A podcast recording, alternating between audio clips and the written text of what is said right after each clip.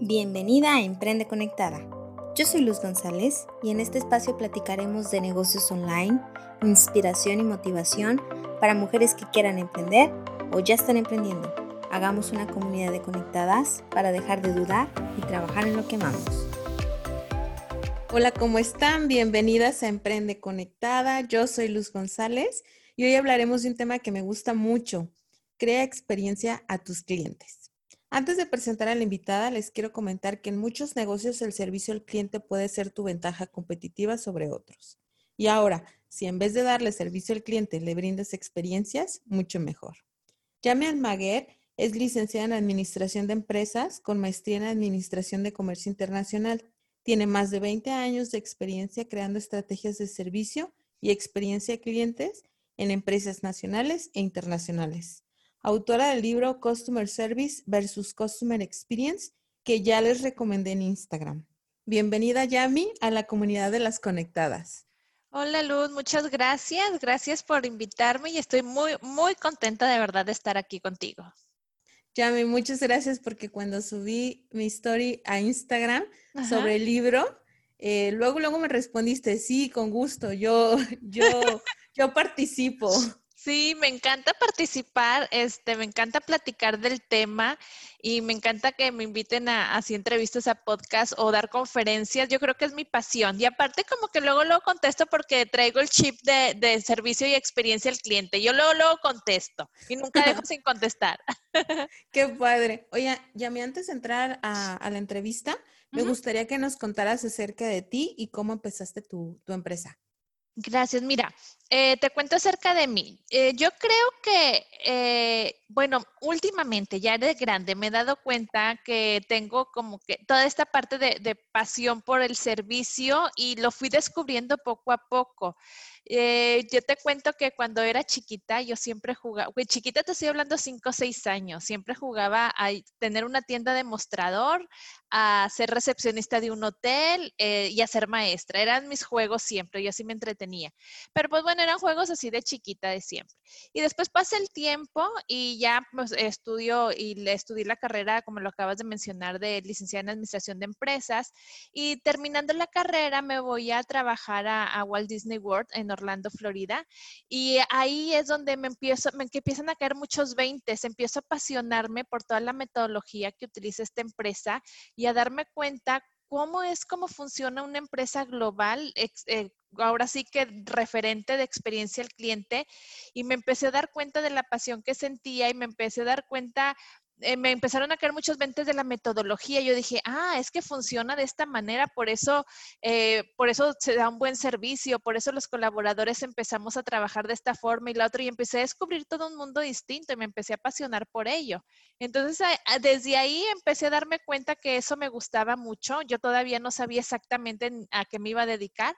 Y después regresando a Monterrey, eh, empecé a trabajar en empresa nacional, después internacional, y siempre en el departamento de servicio a clientes. Regresando luego, luego en el departamento de servicio a clientes nacionales, después con internacionales, y así toda la carrera, este, este Yo te, ya como ahorita mencionaste, ya pasaron veinte años después de, de todo esto y siempre he estado en este departamento. He estado desde estar con clientes, atendiéndolos, recibiendo quejas, recibiendo felicitaciones y todo. Y al mismo tiempo empecé, eh, empecé a darme cuenta de, de, que, de, de, de aplicar metodología que aprendí desde que estaba en Disney y después cosas que yo fui a prueba y error, eh, viendo qué funcionaba y qué no, con equipos de trabajo. Empecé a tener mis equipos de trabajo a mi cargo, empecé a crear departamento de servicio al cliente desde cero.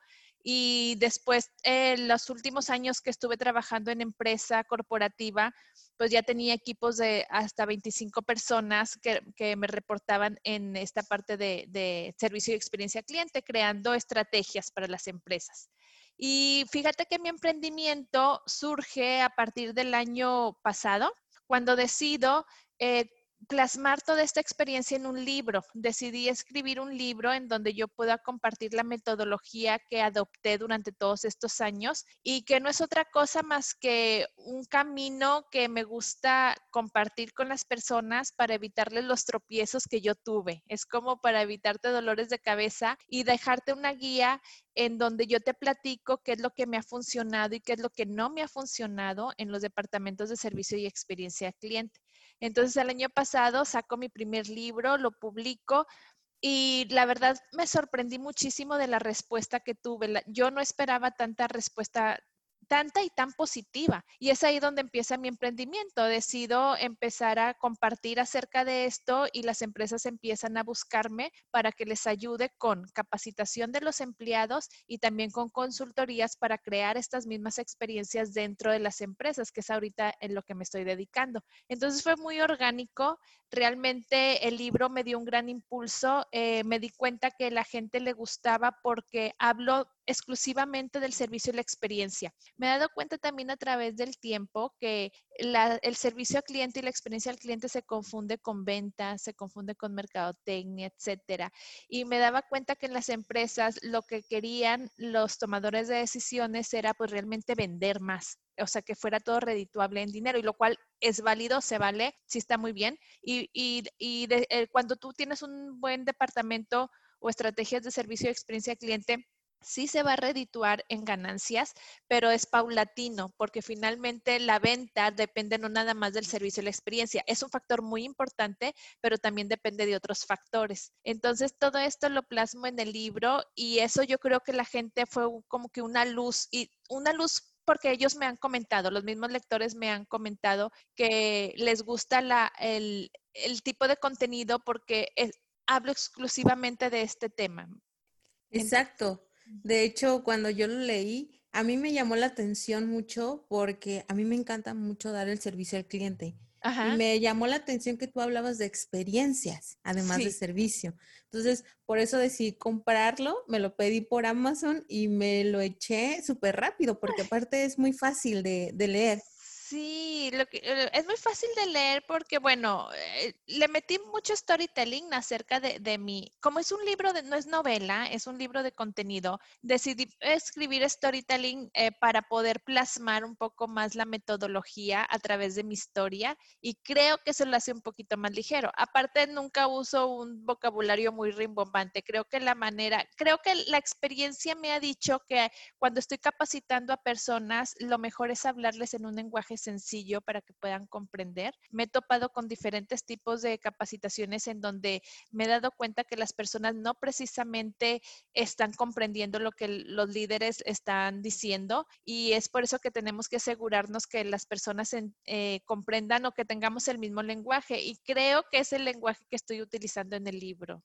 Exacto, exacto. A mí lo que me gusta mucho es cuando tiene ejemplos, historias que puedes adaptar a lo que estás viviendo tú eh, en tu emprendimiento. A lo mejor como tú dices, por eso me lo eché súper rápido y me gustó mucho porque veía ejemplos y decía, ah, no, pues yo podría haber hecho esto. O si tienes razón, aquí falló, ¿no? Eso está muy bueno. Ay, qué padre, y, qué bueno que te gustó. Sí, y por lo mismo que tú hablas de dos cosas, uh-huh. eso que me llamó la atención de la experiencia del cliente, uh-huh. ¿Qué, a diferencia de servicio, qué es dar una experiencia al cliente? Mira, fíjate que precisamente por eso el libro lo titulé así, Customer Service, o sea, servicio al cliente versus Customer Experience, no es lo mismo. Uno, un servicio a clientes es lo que normalmente conocemos cuando tú vas a un negocio, tienes un requerimiento, pides tu producto o servicio y te lo dan. Y, y sí, cumplieron, sí, sí te lo dieron este, y te dieron un, un servicio y tú puedes decir, ah, es un buen servicio. Sin embargo, una experiencia es cuando la empresa o la marca va más allá de ofrecerte ese servicio y tú te quedas sorprendida de que no nada más te dieron lo que tú pediste, sino te dieron más, te dieron algo que tú no esperabas. Y ese factor sorpresa es lo que te hace muchas veces hasta que se te enchine la piel, hasta que sientas emoción y, y es algo sensorial. La experiencia, al volverse algo sensorial, hace que tú tengas mayor, mayores recuerdos de, de lo que viviste. Sí, como todos sabemos, la información se olvida, pero las emociones y las memorias es lo que se te queda por más tiempo. Muchas veces pasan años o tienes recuerdos todavía de chiquitos o flashback porque viviste una experiencia. Entonces, cuando las empresas llegan a ese punto, pueden asegurar, por así decirlo, que el cliente los va a recordar, que el cliente va a recordar tu marca y que muy probablemente vas a regresar y vas a recomendar porque te, siempre que vives algo padre te gusta recomendarlo y decir, ve aquí, ve allá, es que está bien padre y quieres que los demás sientan lo mismo que tú. Entonces es cuando se queda la marca en, el, en la mente del consumidor. Ok, ok. Pero entonces, ¿tú qué dirías? ¿Servicio al cliente o experiencia? Yo los veo como... es un paso después del otro. Fíjate, hay muchas empresas que, más bien no muchas, yo creo que todas las empresas les gustaría brindar experiencias. Y te, y te lo digo porque me buscan para ello. Oye, Yami, ¿cómo puedo hacer para brindar experiencias? Las empresas se quieren saltar la parte de servicio y quieren irse a brindar experiencias. Me han dicho, ay, nos disfrazamos o les ponemos globos o ponemos algo muy acá para que el cliente sea una experiencia. Y yo creo que brindar experiencias es el segundo paso o es el paso final. Eh, hay un factor que es determinante que es primero brindar un buen servicio. Si una empresa no está brindando todavía un buen servicio y todavía tiene quejas, etcétera, no puedes saltarte eso y irte a una experiencia porque el cliente no lo va a apreciar. Tienes que cumplir con un mínimo que es tu servicio, que es lo que detona la venta. Te doy un ejemplo. Okay. Por ejemplo, si yo voy al cine y yo compro eh, mis boletos en línea y, y yo batallo para comprar los boletos en línea y estoy batallando y bueno, ya me frustré, total, finalmente ya los compré por fin, porque no servía, porque no me de, la, la, porque no servía la, el sistema o porque me sacaba o no era accesible y amigable. Ya por fin los compré, llego al cine. Y luego llego y para canjearlos o para que me dejen pasar, tengo problemas, no sirve tampoco el lector, lo que sea, ya, ya me frustré. Entonces, ya cuando llego y a lo mejor ya por fin logré pasar, me dicen, ay, fíjate que te regalo un combo de palomitas. Muchas veces vas a decir, sí está bien, dame las palomitas, pero hubiera preferido no batallar. Entonces, tú le quieres dar una experiencia al cliente dándole las palomitas y tú lo que quieres es, pues nada más lo que quería era venir a ver la película fácil. O sea, el mínimo es eh, que yo pueda comprar el boleto fácilmente, que yo no batalle, aunque no me des las palomitas. Yo nada más quería venir al cine sin estar batallando. ¿Me explico?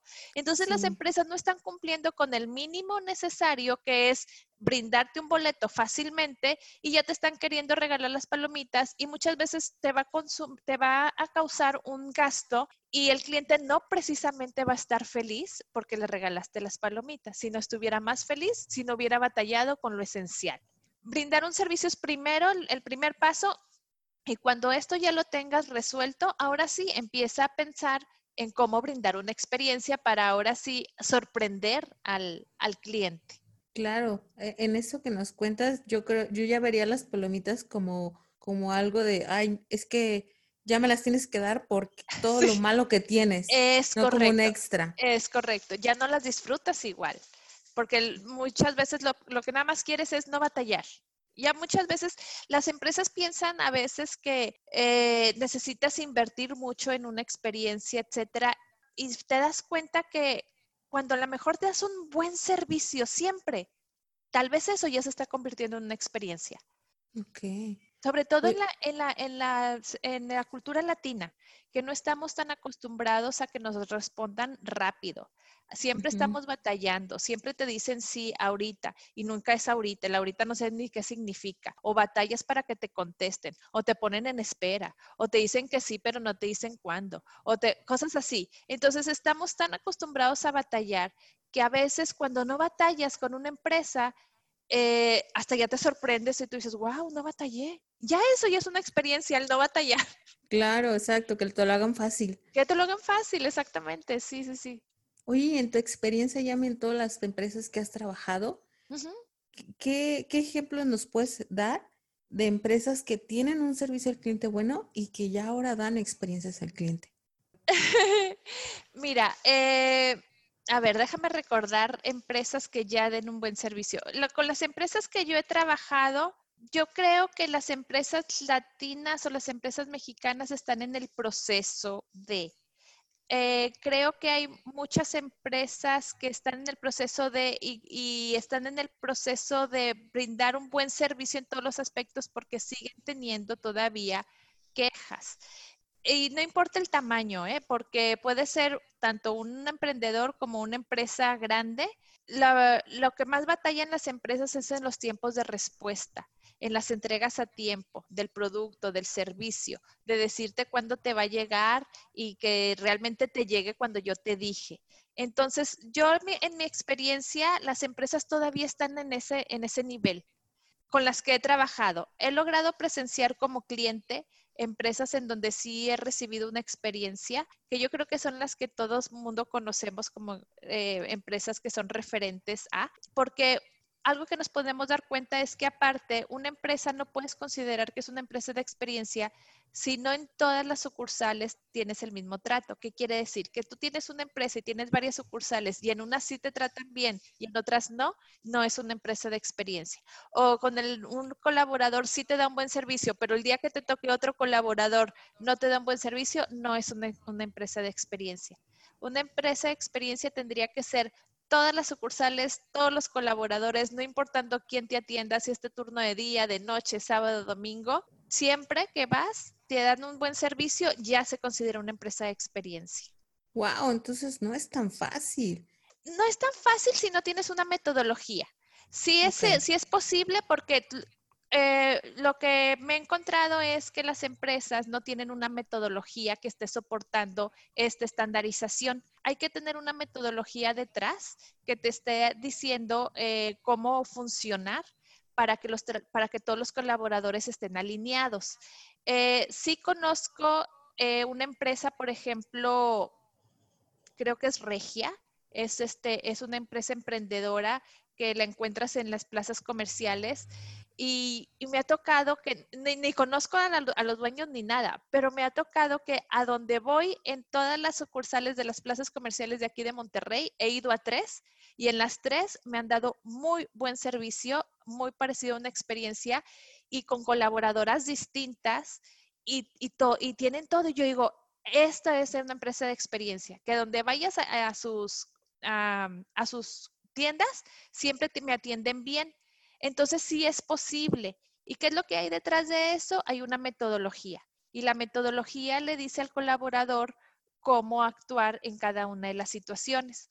Porque uno de los principales errores de, de las empresas que no tienen una metodología es que están basando o están dejando su servicio a clientes en las manos del estado de ánimo del colaborador.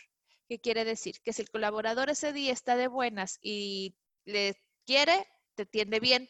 Pero si lo agarras en un, sus cinco minutos, porque por ejemplo, yo creo que las instituciones que peor servicio nos han dado son los bancos.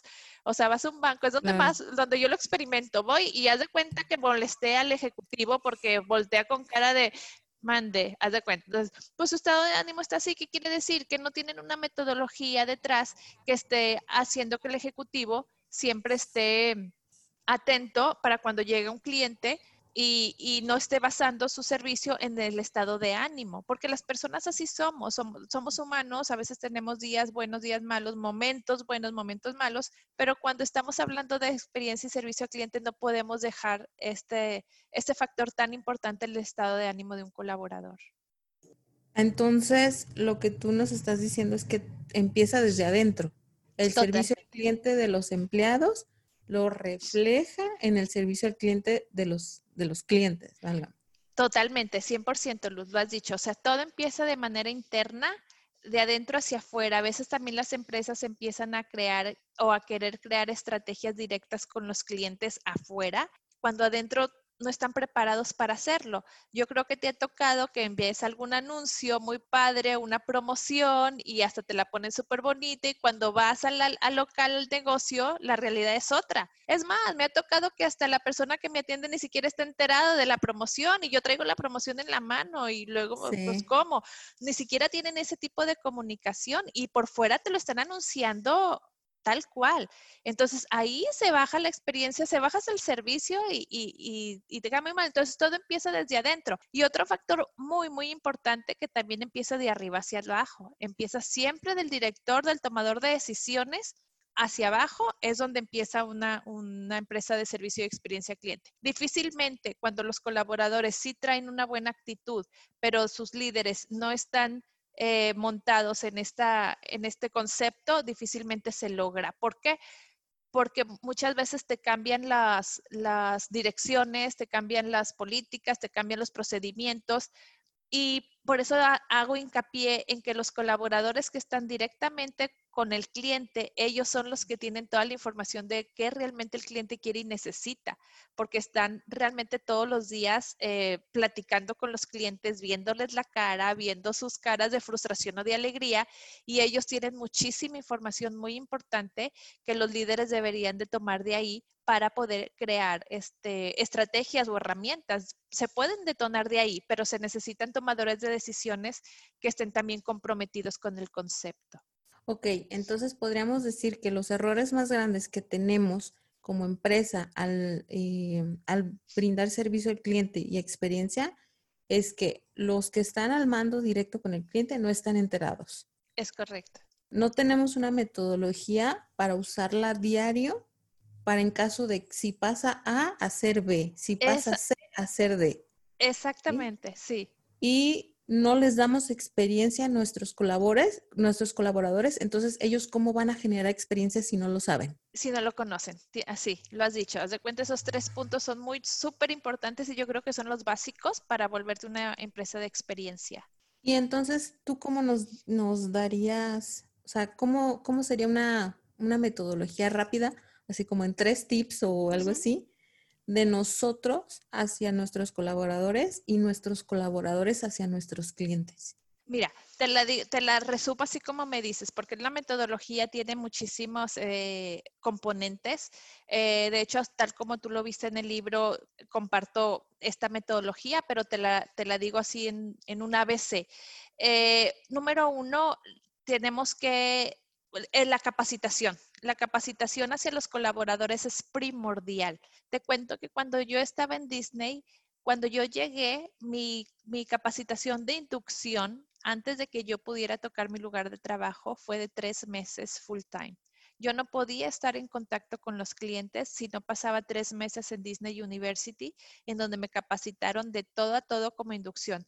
Inducción del puesto, inducción de la empresa, del producto, del servicio, y donde aprendí la metodología de cómo brindar experiencias a los clientes. Y esto fue tres meses antes de que yo pudiera pisar mi lugar de trabajo. ¿Qué es lo que normalmente hacemos? Siempre dejamos que la persona aprenda en el camino y pues ahí vas aprendiendo y le vamos diciendo a prueba y error, y lamentablemente quien sufre las consecuencias son los clientes, porque está el colaborador todavía no aprende bien y ahí está ya atendiendo clientes y pues está en el proceso de aprendizaje. Entonces, una es la, la capacitación, y la capacitación es tanto la de inducción como la capacitación continua, la mejora continua, que es seguir capacitando a los colaboradores con este concepto para que ellos estén todos los días eh, aprendiendo y recordando y sabiendo qué es lo que tienen que hacer en el día a día. Entonces, esa es la capacitación. El número dos es establecer muy bien los pilares de, de servicio al cliente. Y los pilares de servicio al cliente, tus tiempos de respu- son tres, son tiempos de respuesta, seguimientos y accesibilidad. La accesibilidad es bien importante porque muchas veces, como te decía ahorita, ponemos un anuncio súper padre, si lo pones en redes te dieron muchos likes, el, gastaste, o, o pues sí, te voy a decir gastaste porque te voy a decir invertiste, pero no, gastaste en una agencia que te hiciera una publicación muy bonita y todo. Entonces logras llamar la atención de la gente, entonces te dan like y después algún prospecto se, se quiere convertir en cliente el darle clic y hacerte la primera pregunta de cuánto cuesta algo o cómo lo obtengo, y ahí es donde viene la realidad. O no le contestamos, o le contestamos a medias, o nos tardamos un chorro en contestarle, etcétera. Y esa es la accesibilidad. Cuando una persona está tratando de contactar al negocio y nada más no puede. O te manda mails, o te está llamando y no contestan, la línea no funciona. Si usas el WhatsApp lo dejas en visto. Este tipo de cosas de que, oye, ni siquiera he podido que me digan cuánto cuesta. Desde ahí ya la accesibilidad es uno de los pilares. Un cliente debería de contactarte y obtener respuesta inmediata y sin batallar. Y normalmente o muy frecuentemente no sucede así. Eh, y los tiempos de respuesta es lo mismo. Eh, en cuanto le voy a contestar todas las preguntas, y lo ideal es inmediatamente. Si por alguna razón yo no tengo las respuestas inmediatamente, pues tener un tiempo de respuesta establecido para poderle decir al cliente, regreso contigo en tanto tiempo. eh, dentro de la metodología hay que manejar el tiempo, es muy subjetivo y hay que manejar tiempos objetivos. Estamos acostumbrados y he visto, la, las personas les pongo a veces ejercicios en mis cursos y les digo, a ver, ¿cómo le contestarías a este cliente? Ah, bueno, pues le contestaría que lo voy a checar y que regreso con él. Ok, ¿cuándo regresas con él? Mm, tan pronto como sea posible. No es tan pronto como sea posible. Es, le tienes que decir en cuánto tiempo. Regreso contigo en, en, a las tres de la tarde o a las cinco de la tarde. Yo manejo en la metodología tiempos específicos de... Lo ideal es cero, o sea, cero minutos en el instante. Si por alguna razón no puedo, es cuatro horas. A las cuatro horas yo tendría que estar regresando con mi cliente. Y si es algo muy complicado, yo le tengo que regresar a las cuatro horas y después a las ocho horas. ¿Qué quiere decir? Antes que se termine una jornada laboral, yo tengo que regresar con mi cliente. Yo no puedo dejar a mi cliente a que se termine mi jornada laboral y que pase otro día y otro día y, y el cliente nunca, nunca, se, nunca lo, lo, le di la información. Entonces, esta es la parte de, este, de tiempos de respuesta y seguimientos. Porque dos de las cosas que siempre los clientes se van a enojar, que, que también las menciono, el cliente no se va a enojar si le dices que algo no tienes o no puedes o lo que sea. Se va, el cliente se enoja por la incertidumbre y el incumplimiento. Simplemente no le estás diciendo, no le estás diciendo cuándo, no le estás diciendo qué está pasando. Porque muy probablemente le vas a decir que no, que no tienes el producto, que se lo vas a conseguir, etcétera. Y el cliente entiende y te dice, está bien, ¿cuánto tiempo debo de esperar? Y eso es donde fallamos. No tenemos los cálculos de los tiempos, etcétera, para poder... Y es más, estamos acostumbrados en, en poderle decir en tantas horas o en tantos días. Y tenemos que ser muy sinceros con los clientes. Si algo realmente nos vamos a tardar tres semanas en dárselo, no hay que tener miedo y hay que decirle, cliente, me voy a tardar tres semanas. El cliente debe de tener esa información para decidir si espera o si va a otra parte a comprarlo, porque cuando no podemos realmente cumplir con un cliente, tenemos que ser sinceros y estar dispuestos a dejar ir al cliente, porque es peor tratar de retenerlo con mentiras, tratar de retenerlo con un ya merito la siguiente semana, la siguiente semana, la siguiente semana, y se volvieron las tres semanas y, y, y nunca se lo dimos, y es una peor imagen para el cliente. Entonces, básicamente la metodología, si tú cumples con esto, estás cumpliendo Con, con la parte de un buen servicio, y si lo haces a la, al pie de la letra es casi una, una experiencia. A veces no necesitas más. Ok, y, y se me viene mucho a la mente, y bueno, te lo había comentado, ajá, el ejemplo que tienes en el libro acerca de, de los tiempos, bueno, que era como un call center, uh-huh, donde le tenía que dar los tiempos de respuesta cuando le hacían los envíos. Sí. Y que uno de los temas era que se enojaba mucho porque no le dabas información. Sí. Él estaba más frustrado porque no le daban información, ¿no? Es y correcto. En, sí, y, en, y empujado al servicio online, creo que el tema de los envíos y el tema de dónde está mi paquete es lo primordial, ¿no? Más que nada. Sí, sí, es lo primordial, eh, sobre todo. Y sabes que una de las cosas es... Eh, Cuando dependemos de terceras personas, por ejemplo, si yo tengo un, un negocio online y dependo de la paquetería, eh, un error que cometen mucho las empresas o las personas es decirle, pues, es que se retrasó la paquetería, no está fuera de mis manos. O sea, como que ya lo dejan, como que ya sé, yo ya te lo mandé, eh, ya está fuera de mis manos y le echamos el... el, el pues el, el, ahora sí valga la redundancia, el paquete en la paquetería, le decimos, eh, ellos son. Y no, es mi cliente, no es el cliente de la paquetería. Entonces, todavía está dentro de mi responsabilidad ver de qué manera lo puedo resolver. Y algo que yo siempre les digo en mis cursos es prohibido decir está fuera de mis manos. Aunque sí esté fuera de tus manos, cuando tú le dices eso a un cliente se enoja porque es, estás realmente deslindándote del problema. Entonces, la, aquí la, la situación es dar, dar alternativas de solución. Ok, cliente, okay, no te está llegando el paquete por, porque la paquetería nos está quedando mal. ¿De qué manera yo como empresa, porque sigue siendo mi cliente, te puedo ayudar? Y te, tengo que tener alternativas de solución. Y entonces ya ofrecer esas alternativas de solución, pero estar constantemente en contacto con el cliente y si la paquetería nos quedó mal, si se retrasó, si la perdió, si va en camión y robaron el camión, porque me ha sucedido de todo, ¿eh? Es que el camión lo robaron, pues... Hay que hablar con el cliente y decirle exactamente qué está pasando y qué estoy haciendo para resol- ayudarle a resolver el problema lo más pronto posible. pero siempre diciéndole la verdad y hablándole, adelantándome yo a darle las malas noticias al cliente. Es preferible adelantarle las malas noticias a que el cliente sea el que te llame y el que te diga la mala noticia. Muchas veces así sucedía en las empresas de que, o sucede, el cliente es el que me llama para avisarme y cuando yo debería de estarle llamando primero. Exacto, exactamente. Híjole, a veces es bien complicado, ¿eh? Sí. Decir es, olvidar esa palabra de no está en mis manos, porque en realidad a veces no sabes ni qué hacer. Uh-huh. Desde, bueno, es que le he llamado mil veces a la paquetería para que, para presionar qué hago. Pero también me ha pasado, por ejemplo, ¿sabes? En, en temas, este tema de, de la contingencia, pues ¿sí? La paquetería se volvió uno de los principales métodos de entrega. Ajá. Y estaban saturadas. Y sí, en mi caso sí tuve muchos problemas.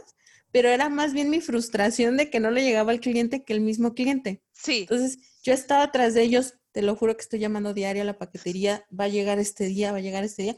Y hasta ellos decían, no te preocupes, entiendo la situación. Pero mi frustración era mía de decir, ¿sí? Es que no te ha llegado tu paquete. Uh-huh. Me pongo en su lugar, ¿no? Sí, sí, sí. Y, y fíjate que has dicho algo bien importante. Fíjate cómo el cliente te dijo, no te preocupes, te entiendo.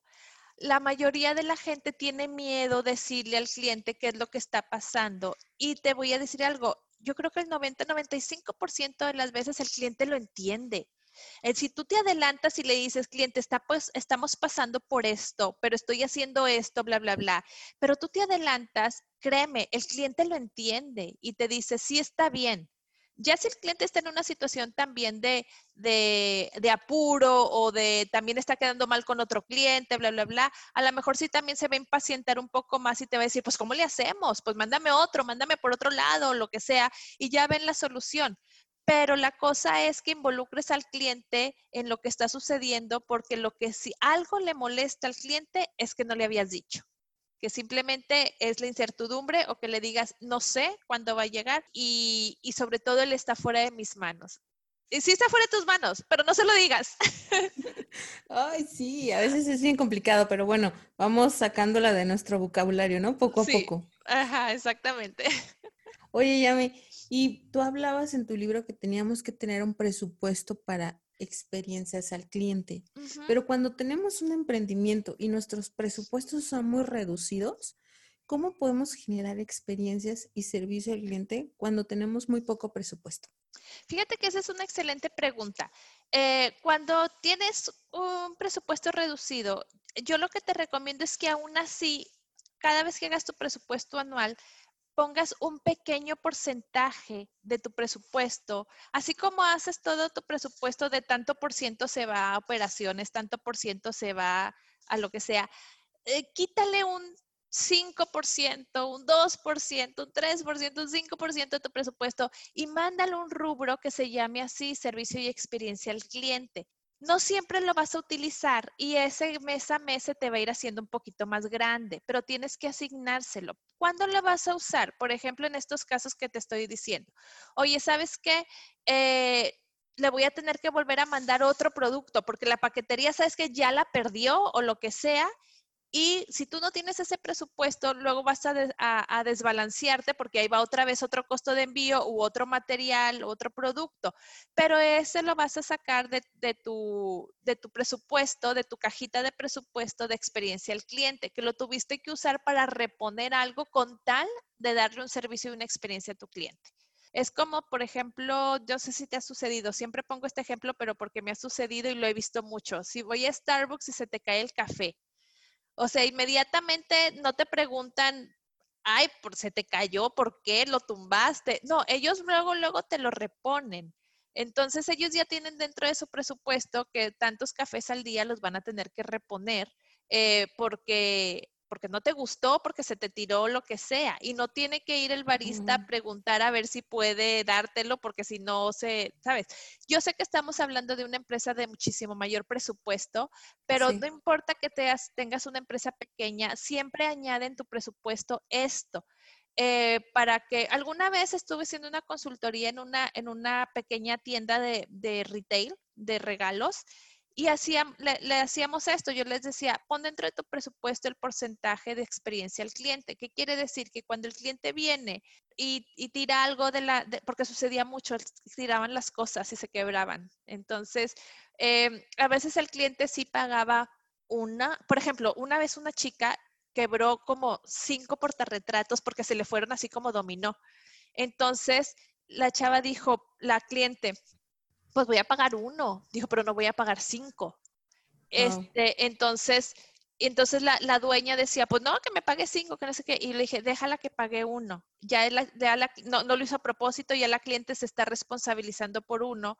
Y los otros cinco, le, entonces ya la cliente se queda apenada, asustada, está bien, paga uno. Y los otros cinco se van a pagar del presupuesto de servicio de experiencia al cliente. Eso es para que el cliente no, no, no tenga que pagar todo. Me, me explico, o cualquier otra cosa que, que suceda, que tú tengas que hacer y entrar al quite para, para que tu cliente esté bien y no saques dinero de otras bolsas o de otras cajas que no, te, que no tenías presupuestado. Entonces hay meses que no lo vas a utilizar, se te va haciendo un poquito más grande la bolsita y después lo vas a tener que utilizar para poder soportar eh, algún requerimiento de un cliente y que puedas darle una experiencia y que el cliente no, no lo sufra. Ok, entonces al principio tenemos esa bolsita para minimizar los riesgos. Sí. Y después, conforme ya vamos trabajando nuestras metodologías, esa bolsita cuando ya, ya minimizamos esos riesgos, se genera ya en algo más que le des al cliente. Sí. Como por también, ejemplo, regalitos de Navidad a nuestros clientes V I P. Uh-huh. Eso también pudiera ser. Fíjate que si ya se te está terminando el año y no utilizaste el presupuesto, empiezas el presupuesto de experiencia del cliente, ya puedes utilizarlo como algo adicional, como regalos, como este tipo de cosas de experiencia.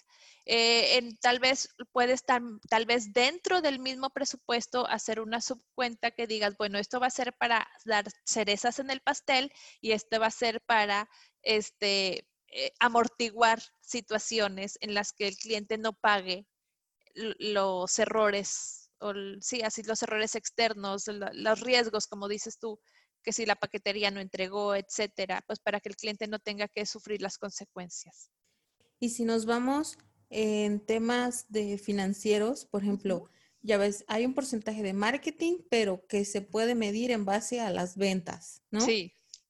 Este porcentaje de servicio al cliente se mediría en, ¿lo puedes medir en ventas o se mediría nada más que se iría a gastos? Fíjate que lo mides con la satisfacción. Okay. Hay métricas, hay métricas de servicio a clientes en las que tienes que utilizar y eh, yo recomiendo las tres, las tres básicas o principales. Hay muchísimas formas de medir, pero una de ellas es la satisfacción. Entonces, la satisfacción del cliente la mides con, con el C S cuatro, este, que es la, la típica pregunta, ¿qué, ¿qué tan satisfecho estás con? Entonces, ahí puedes preguntar qué tan satisfecho estás con el servicio que te brindé en esta ocasión o con el producto que te mandé esta ocasión. Entonces, ¿qué, qué tan satisfecho estás? Ahí con eso puedes darte cuenta y también te puede, lo puedes relacionar junto en las fechas que estás usando tu presupuesto. Porque, mira, muchas veces se hacen las, las encuestas y no sabemos ni siquiera qué pasó. Yo recomiendo tener una bitácora desde enero. En enero hubo cambio de precios en esta fecha. En enero hubo cambio de políticas en esta otra. En febrero hubo esto, nuevos colaboradores. En marzo estuve entrenando. No... Entonces, todos los cambios que tú tengas en tu, en tu negocio, velos anotando como tipo una bitácora. ¿Qué quiere decir? Que cuando tú obtengas los resultados de tus encuestas, según la fecha en que lo pusiste, te vas a dar cuenta que tuviste bajas o altas. Y que se, sabes que tuve, las vas a relacionar diciendo, sabes que tuve esta baja de satisfacción, pero fue la misma, las mismas fechas que tuve aumento de precios. Entonces ya empiezas a ver en dónde. Sabes que tuve esta, esta baja de satisfacción y fue las mismas fechas en donde tenía personal nuevo. Ah, entonces fue la parte de personal. O tuve alta, ¿sabes qué? Cuando metí esta promoción o cuando, ¿sabes qué? Tuve esta alta de satisfacción cuando estuve reparando todos estos daños que, que sucedieron, no sé, con las paqueterías y estuve dándole a los clientes todo esto gratis y ahí tuve altas de satisfacción. Entonces tú tienes que ir relacionando para saber en dónde está esa, es el resultado de tus encuestas de acuerdo a lo que es movimientos que tú has hecho durante el año con tus clientes. Por eso es muy importante relacionarlos. Si no, los manejas por separado y no te estás dando cuenta qué es lo que te está dando resultados y qué es lo que no te está dando resultados. Claro, claro. Y eso repercute en la cantidad de ventas y en, y en las recomendaciones de tus clientes, ¿no? Totalmente. Si usas el N P S, que es la, la pregunta, si recomendarías mi producto o servicio. La encuesta de satisfacción es qué, qué tan satisfecho estás con este producto o este servicio. El N P S, la pregunta es, eh, ¿recomendarías mi producto o servicio a alguien, a una persona? Entonces ahí sí o no, eh, lo recomendarías. Entonces ese es, ese es otro tipo de encuesta. Eh, y la tercera es eh, la, de, la de accesibilidad. ¿Qué tan difícil para ti fue eh, contactarme? ¿Qué tan difícil para ti fue eh, obtener eh, mis productos o servicios, encontrarme? Ese es otro tipo de... Entonces, si usas esas tres que son las básicas, te puedes dar cuenta, cada uno con su rubro, en dónde puedes ir mejorando o en dónde le puedes ir poniendo o quitando eh, factores de servicio y de experiencia. Claro, y estas tres preguntas se me hacen muy fáciles, ¿sí? Incluso para los emprendedores, o sea, ¿sí? Las haces en cada venta, no te quita mucho tiempo, se las mandas por WhatsApp, por correo, por lo que quieras, y te las pueden responder. No sí, se me hace yo... muy complicado. No, no, es bastante sencillo, es más sencillo de lo que la gente piensa. Puedes hacer un Google Form este, y mandárselas en un Google Form, las puedes hacer las tres en una misma encuesta, y con esas tres obtienes bastante información. Sí, sí, sí, sí. Oye, Eh, ya me he aprendido muchísimo. Cada que, cada que hablo contigo aprendo más. ¡Qué padre! Oye, Yami, cuéntanos, antes de pasar a las preguntas que le hago a las entrevistadas, eh, ¿dónde podemos, dónde nos puedes tú ayudar a tener un buen servicio al cliente y por lo consecuente una experiencia? Pues mira, eh, hay varias formas en las que trato de, bueno, las que trato o ayudo a las personas es, pueden ser por mentorías personalizadas. Eh, esas las pueden adquirir contactándome, ya sea por, por correo, por las redes sociales. Ahorita te las comparto.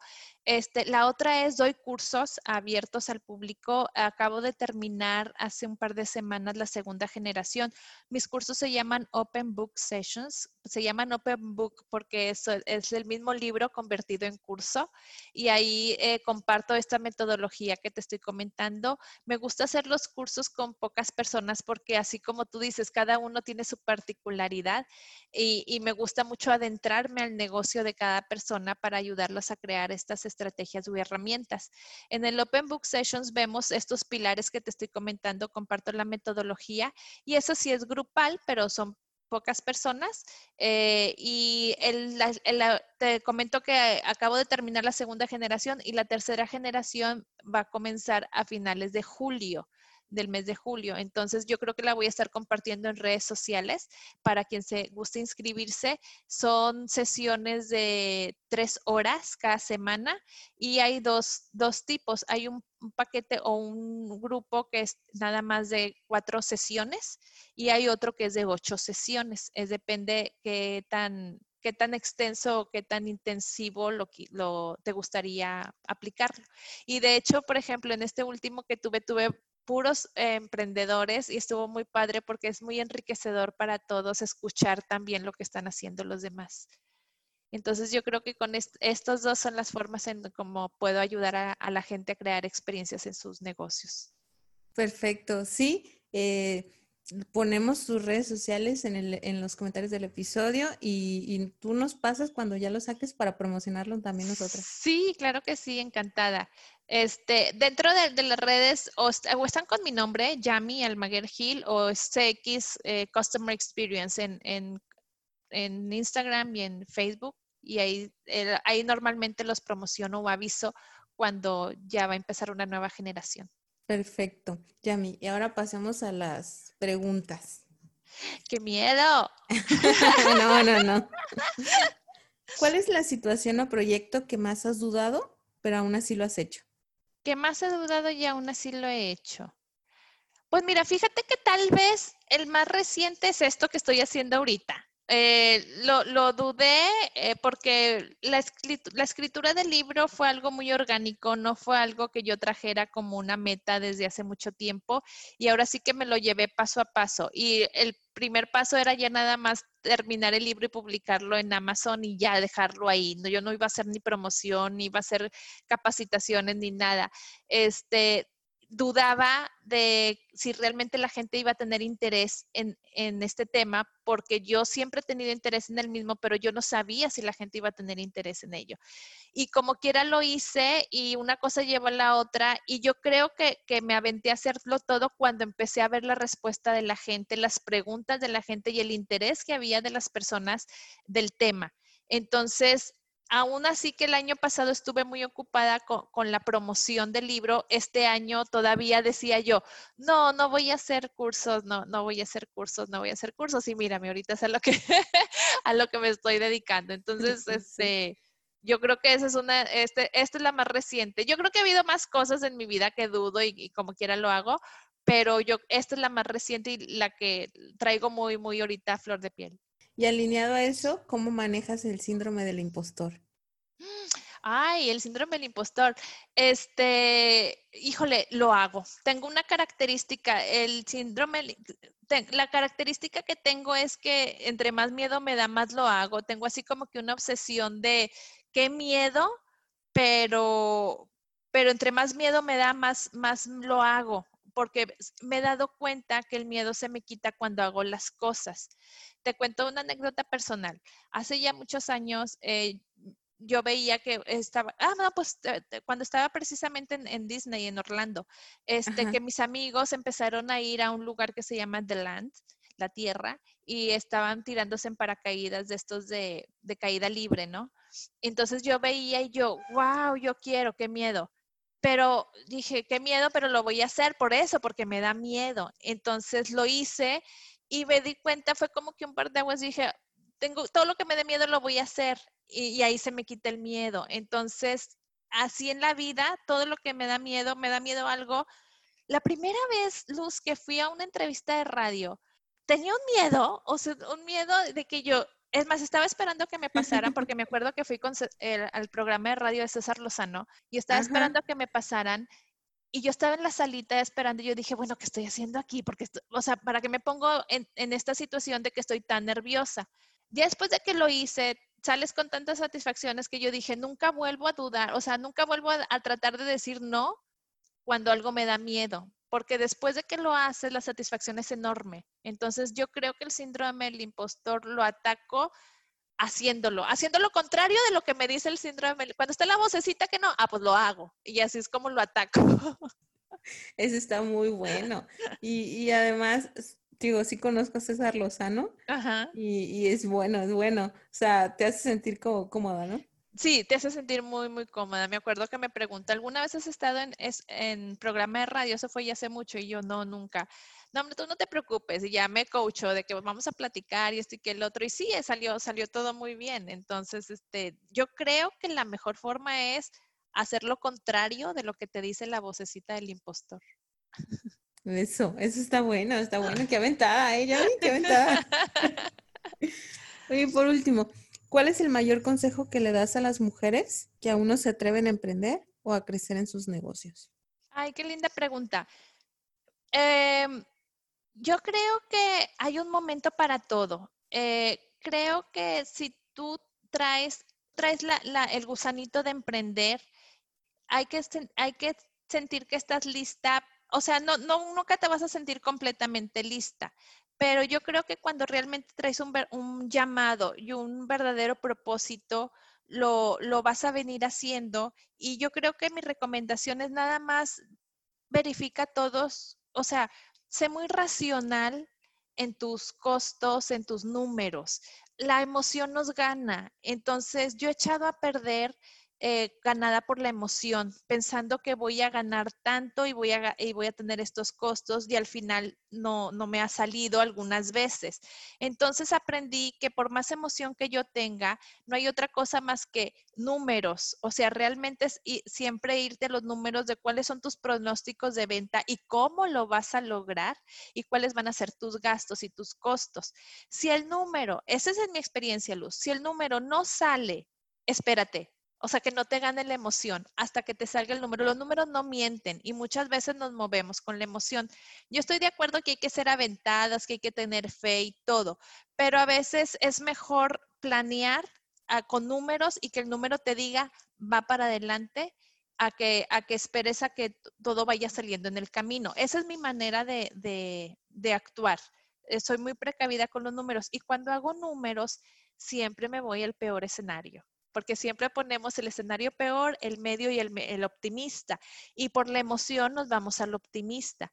Y yo, la, al contrario, mejor me voy al, al pésimo. Si en el pésimo el número sale, dale, te va a ir bien.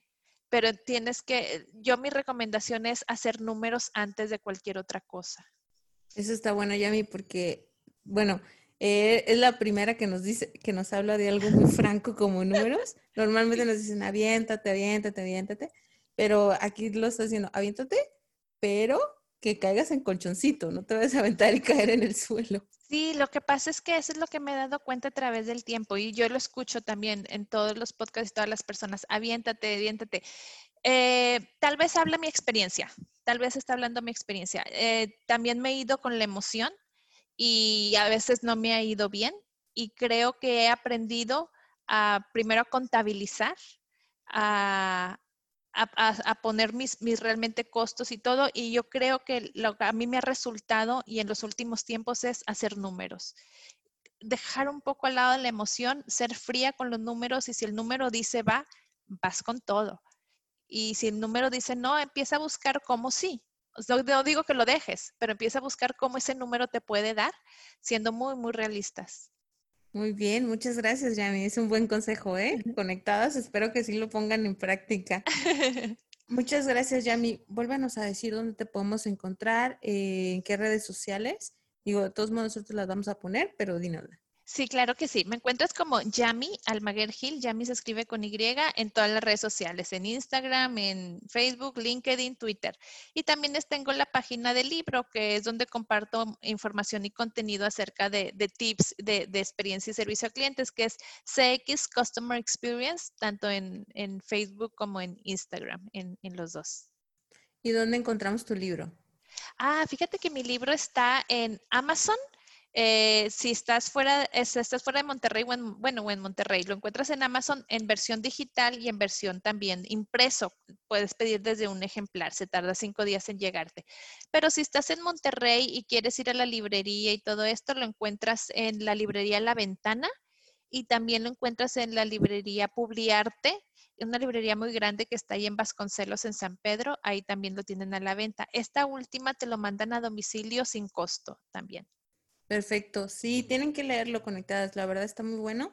Y como les dije, muy fácil de digerir. Y ahí vas hasta haciendo tus apuntes. Muchísimas gracias, Yami. No, hombre, Luz, gracias a ti. Gracias por invitarme y de verdad muy, muy contenta de estar contigo esta, esta mañana. Muchas gracias. De verdad fue una plática muy padre. La verdad, este, el servicio al cliente a mí me apasiona, como a ti. Y bueno, ya lo hemos platicado. Sí. Entonces tenía que traerte al podcast, no, Ay, no podía padre. faltar. Y encantada de la vida. Bueno, muchas gracias, Yami. Eh, muchas gracias por escucharnos. Síganos en Emprende Conectadas en Facebook e Instagram. Recuerden aplicar todos los tips que nos dio Yami y empecemos a dar experiencias a nuestros clientes. Recuerden dejar de dudar y trabajar en lo que aman. Muchas gracias. Bye, bye. Bye. Gracias por escuchar este podcast. Si te ha gustado, inscríbete en Spotify o Apple Podcast para que no te pierdas ninguno de los episodios de Emprende Conectada. Hagamos comunidad en Instagram y trabajemos en lo que más amamos.